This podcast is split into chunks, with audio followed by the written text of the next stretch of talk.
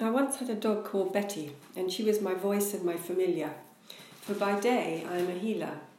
Perhaps most importantly, she was my hearing dog. People ask her if I took sugar. Betty was fond of sweet things, so she almost always said yes. This is not my voice you are hearing, it's that of my very dear friend who has stepped in to read this for me. It's not my voice because I cannot hear mine, its volume, inflection, pitch, and so on. But I know how important voice is. On the first day of a creative writing MA at a well known London university, the course director proclaimed that by the end of the first year we would all find that most elusive of attributes, our writer's voice, if we were any good, that is, he added darkly. He explained how the quality and individuality of that voice could make or break us as writers. So I know how important voice is. But how can we define it? How important is it that you hear my voice reading this and not someone else's? Wherein lies its power? In the sense and argument, the beauty and meaning of the words themselves, the connections they forge between people of different cultures, religions, and continents, the projection of our inner soul. It is, I believe, a combination of all these and more. I now have a piece of metal, a cochlear implant, inserted deep inside my skull that does the work of my diseased inner ear.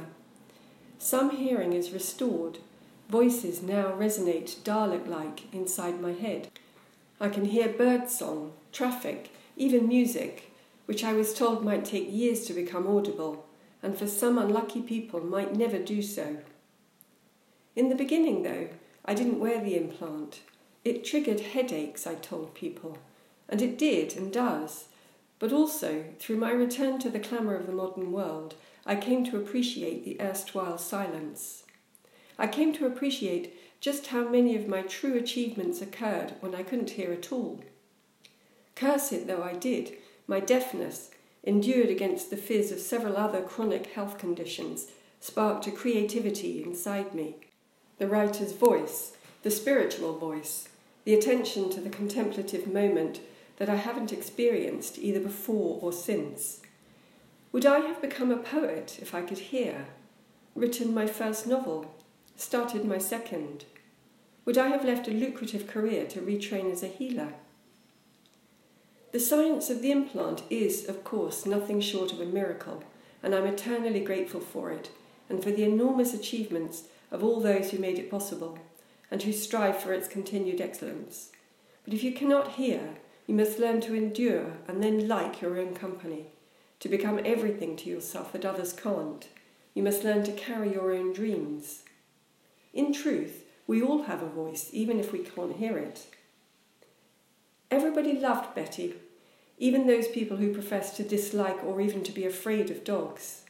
Sadly, she eventually developed a health condition that meant she could no longer work as an assistance dog, and she was rehomed as a fallen angel with a new family as a pet. These days, four years on from the operation and three years from the loss of the dog, I'm back in the world and I wear the implant most of the time, but sometimes I long for Betty and the silence.